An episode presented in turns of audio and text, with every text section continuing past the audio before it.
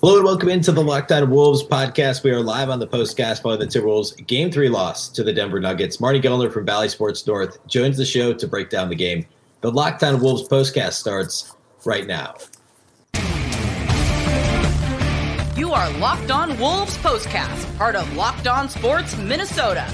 Your team every day.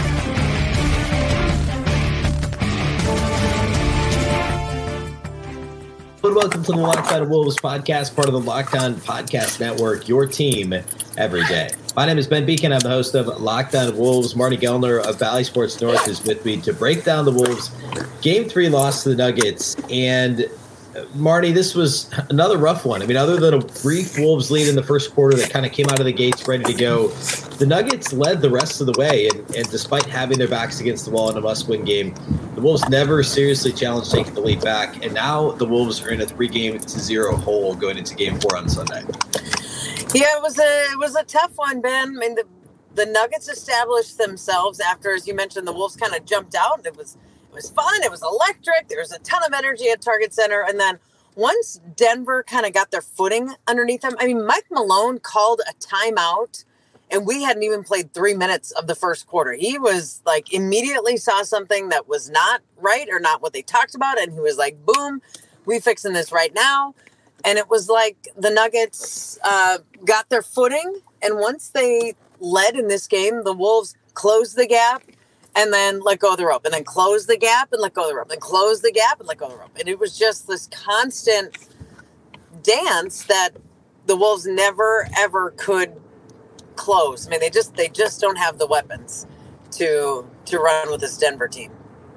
They don't, and it really did feel like they played the majority of the game. You know, there were stretches where the deficit bounced between 8 and 12, 13 points, and then they kind of got it back to, there were a couple of times, even in the second half, where they got it to one possession, but it never really felt like, and it seemed like the crowd had kind of the same energy where, you know, it felt like the Wolves were hanging around, and maybe there'd be that one big run that the home team usually can get, or even really the trailing team, like we saw the Wolves have in Denver, on Wednesday, Game 2. Yeah.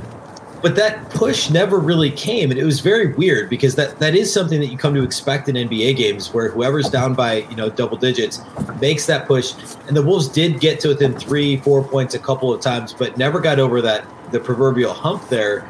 And Denver just played a really well-rounded game, a very professional performance.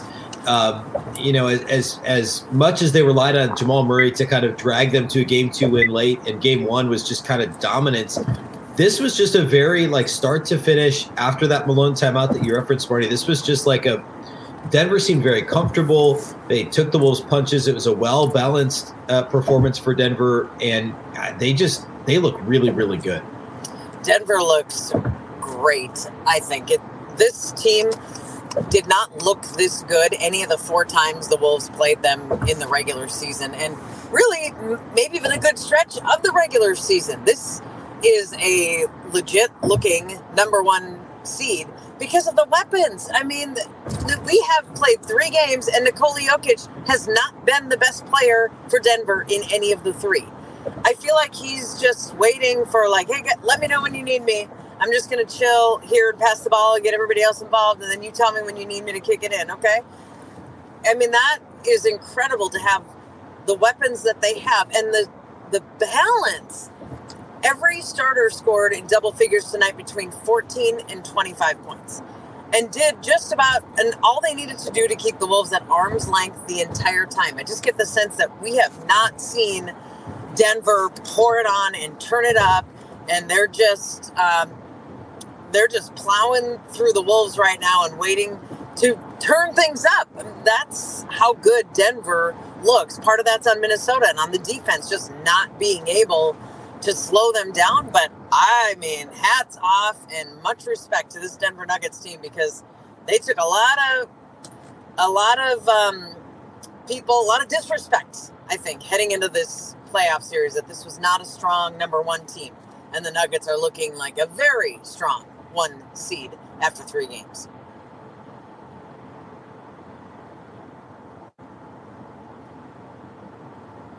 And on the Wolves side, we talked about this after each of the first 2 games. offense was primarily the issue, and this is oversimplifying things a little, but in this game, it really felt like defensively, defense was the biggest issue for the Wolves. They gave up 120 points. Denver shot 57% from the floor, almost 41% from three, 85% at the free throw line. Yes, the Wolves had a massive advantage in terms of free throw differential. We can talk about that later. But the shooting percentages for Denver were through the roof. You mentioned the balanced attack. Everybody that played for them scored at least 8 points, between 8 and 25 points. And the Wolves just really seemed to struggle with they had some miscommunications on switches. When this was a 5-point game or something late, Denver got a lob. I think it was Jokic to Aaron Gordon. Just like, Cat dropped him off and Ant didn't pick him up. And it was just, there were so many of those possessions where the Wolves weren't talking. They gave up easy back cuts. They gave up open jumpers. Denver was just methodical. They didn't have to rely on Jamal Murray like they did at the end of the last game. This was just it really just kind of felt like they were picking apart the Timberwolves slowly but surely throughout the game. And Minnesota's defense was a full step slow all night long. Again, miscommunications, of course, sluggish in transition defensively. We've seen that a lot this season. But in the half court, I thought they were solid the first two games in terms of half court defense for the most part. Save for the first half, I guess, in game one. But the half court defense was it just seemed like there was just a complete lack of communication, lack of understanding for what Denver was trying to do in this game. It feels like, when you rattle off a list like that, where it feels like Denver was better in so many different areas, we're just talking about a better team, and a significantly better team than this Wolves version right now, because this Wolves version, remember, does not have Jaden McDaniels and does not have Naz Reid. And I'm not going to sit here and talk about how much different and better this situation would be and where the Wolves would be if they had those two guys. But Minnesota claimed the 8th seed and won a decent amount of games this year as a different version of what the Wolves look like right now. So Denver, as the 1 seed, just is right now through these first 3 games a much better and balanced team all around than this version of the Minnesota Timberwolves. That just through 3 games is pretty evident. And so maybe instead of trying to pick it apart and here's what's missing, it might just be that you have to resign when this series is over, whenever that happens, Sunday or a game after that. It might just be like, it was pretty clear there was one team that was way better than the other, and that's really all there is to it. Because through 3 games, one team has been really significantly better than the other. And, the Wolves hung in there. You cannot... How do you shoot 35 free throw attempts to Denver's, whatever they had, 15, and still lose that game? That tells you that for Denver to overcome that. That's pretty significant. We're just looking at a good basketball team. The Wolves seem overmatched on almost every level right now. Tonight's postcast is brought to us by our friends at Nissan. Nissan's most electric player of the week is brought to you by the all-new, all-electric 2023 Nissan Ariya. For the Timberwolves, it has to be Anthony Edwards. Coming into this game in the series, he was averaging nearly 30 points a game on over 52% shooting and 50% from outside the arc over the first 2 games of the series. On Friday night in Game 3 in the loss, he had 36 points on 10 of 22 shooting, 7 rebounds, 5 assists, 3 steals, and was clearly the Wolves' best player on the floor. Anthony Edwards is always electric on the court, just like the 2023 Nissan Ariya. The 2023 Nissan Ariya packs pin-you-to-your-seat power and premium intelligence all-in-one EV, the all-new, all-electric 2023 Nissan Ariya, the EV for people who love to drive. Shop now at nissanusa.com. One of the areas that I think we all expected the Wolves to not be so overmatched in this playoff series, and I'll preface this by saying, yes, Jaden McDaniels is out, Naz Reid is out. Those two would be considered supporting players to the Wolves' quote-unquote big three of Edwards, Towns, and Gobert. However, the kind of veteran glue pieces, that are supposed to be, coming into the season, at least I looked at this roster and was like, oh, finally, the Wolves have this veteran depth. They have Kyle Anderson. They have Taurean Prince. Even their 10th guy is Austin Rivers, somebody who's played rotation minutes for playoff teams for the last several years for the most part. This team has real depth. And yes, it's being tested. But this was a lot like Game 1 in that the Nuggets their role players, like the Bruce Browns and the Kentavious Caldwell-Popes. Those guys played really well for the Wolves. Yeah. Jeff Green. That was not what happened. I mean, like, there wasn't – the Wolves bench combined to score 10 points on 3 of 17 shooting. The Wolves bench total had 10 points on 17 shots in this game. And we could throw in the other, you know, like Nickeil Alexander-Walker would be the fifth starter. He also only had 8 points in this game. Just a really disappointing supporting cast performance for the Wolves. They actually got some scoring out of their quote-unquote big three. But supporting cast-wise, Denver completely outclassed the Wolves. Yeah, absolutely. That was a huge part of this game tonight. Nickeil Alexander-Walker hit that three-pointer with like 2 seconds to go. So, I mean, outside of that, he had 5 points. You can't have it. It's not enough. And again, the Wolves looked different. Their bench looked much different before the injuries, but this is what you're left with. So you've got to be able to get more than that from your bench players. Kyle Anderson was 1 for 7 and had 2 points. And I'm still pretty stunned by that, just because he's such a smart basketball player that he should be able to stumble his way into 8 or 10 points in a situation like this. But even Kyle talked in the locker room afterwards, and he was really frustrated and almost disgusted with himself and his game tonight. Like he couldn't get it going. He didn't know why. He didn't have excuses. He was just like, I couldn't hit anything. I couldn't get my shot going. He's very frustrated, and it's an atypical game, and it's a terrible time to have it. But that's also a credit to Denver on the defensive side and scheming and just different guys playing different roles, able to suck some life out of different players for the Timberwolves. I mean, Anthony Edwards can only do so much. There was a turnover that Ant had in the final. I don't know. The Wolves made their final push with they're down 7 with 3 minutes to go or something. And Ant had the ball in the half court and he tried to drive into the lane. He lost the handle. And it was one of those where he probably went in tried to go through 3 people. And he didn't even make it into the paint because he feels like he's got to do it all. I felt like that play was indicative and reflective of what Ant has felt in this playoff series. Like, I got to do it all. I got to make all the moves. I got to do all the drives. I got to hit all the shots.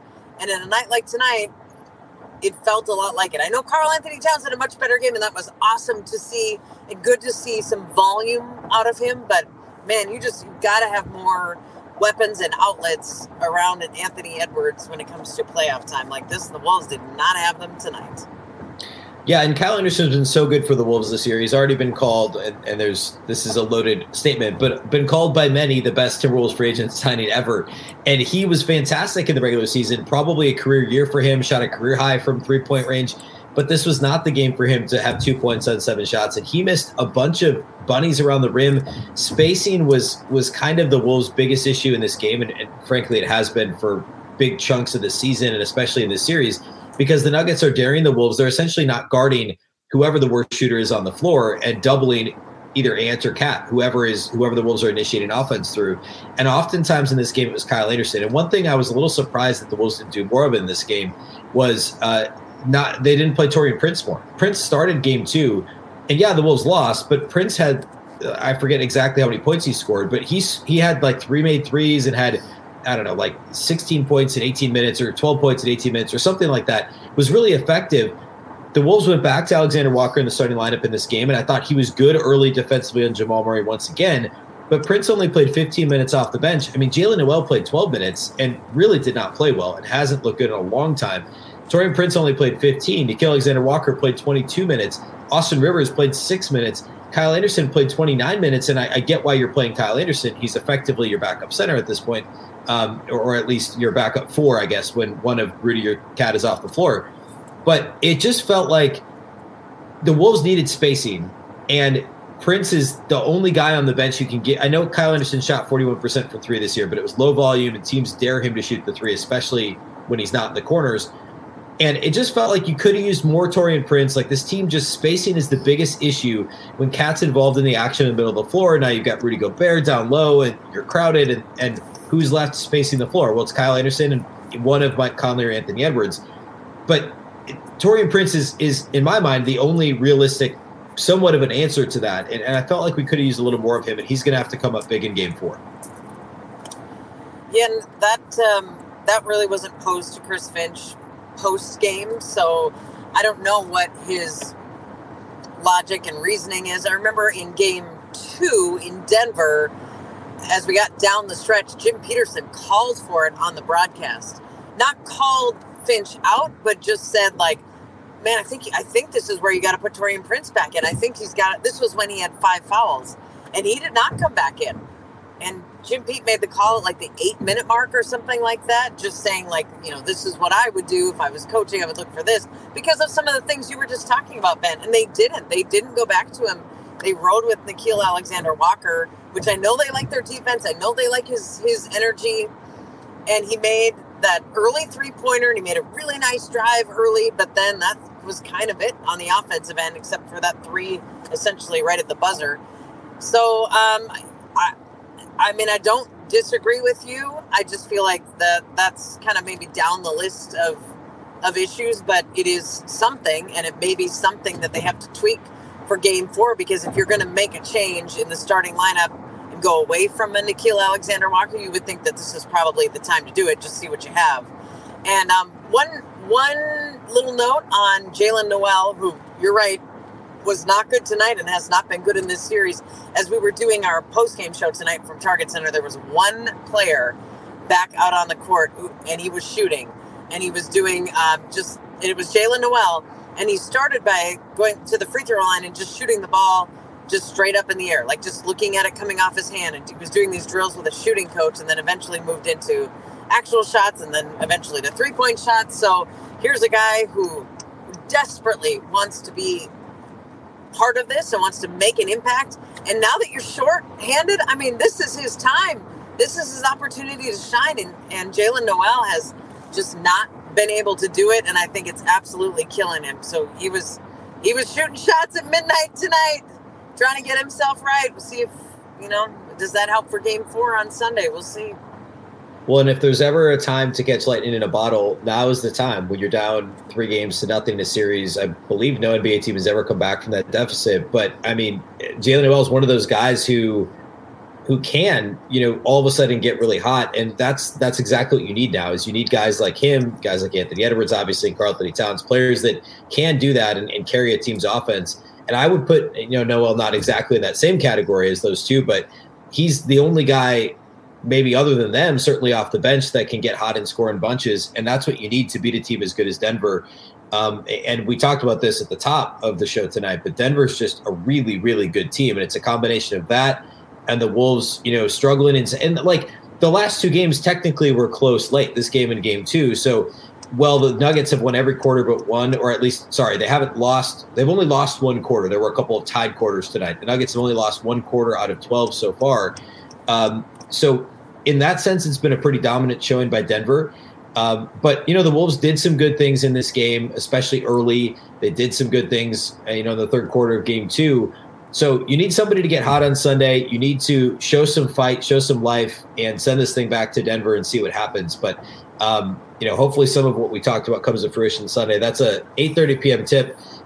For me, the biggest thing is find, you know, that flow that the Wolves were looking for offensively. They saw a little bit more of that in this game, but then late it just ended up being, hey, Anthony Edwards, try and figure this out, as we talked about. And then the role player stuff. I just think you need to be able to put up some resistance.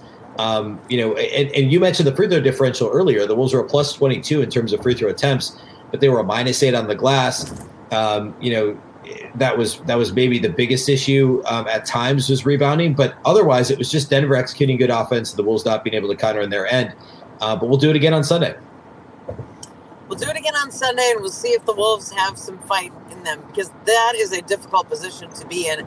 I'm not just talking about being down 3-0, but finding the will and the determination and the grit to win a game, knowing winning a game earns you a trip back out to Denver, where the Nuggets have a chance to close the series. Like, that is not a great motivation, but you don't want to get swept.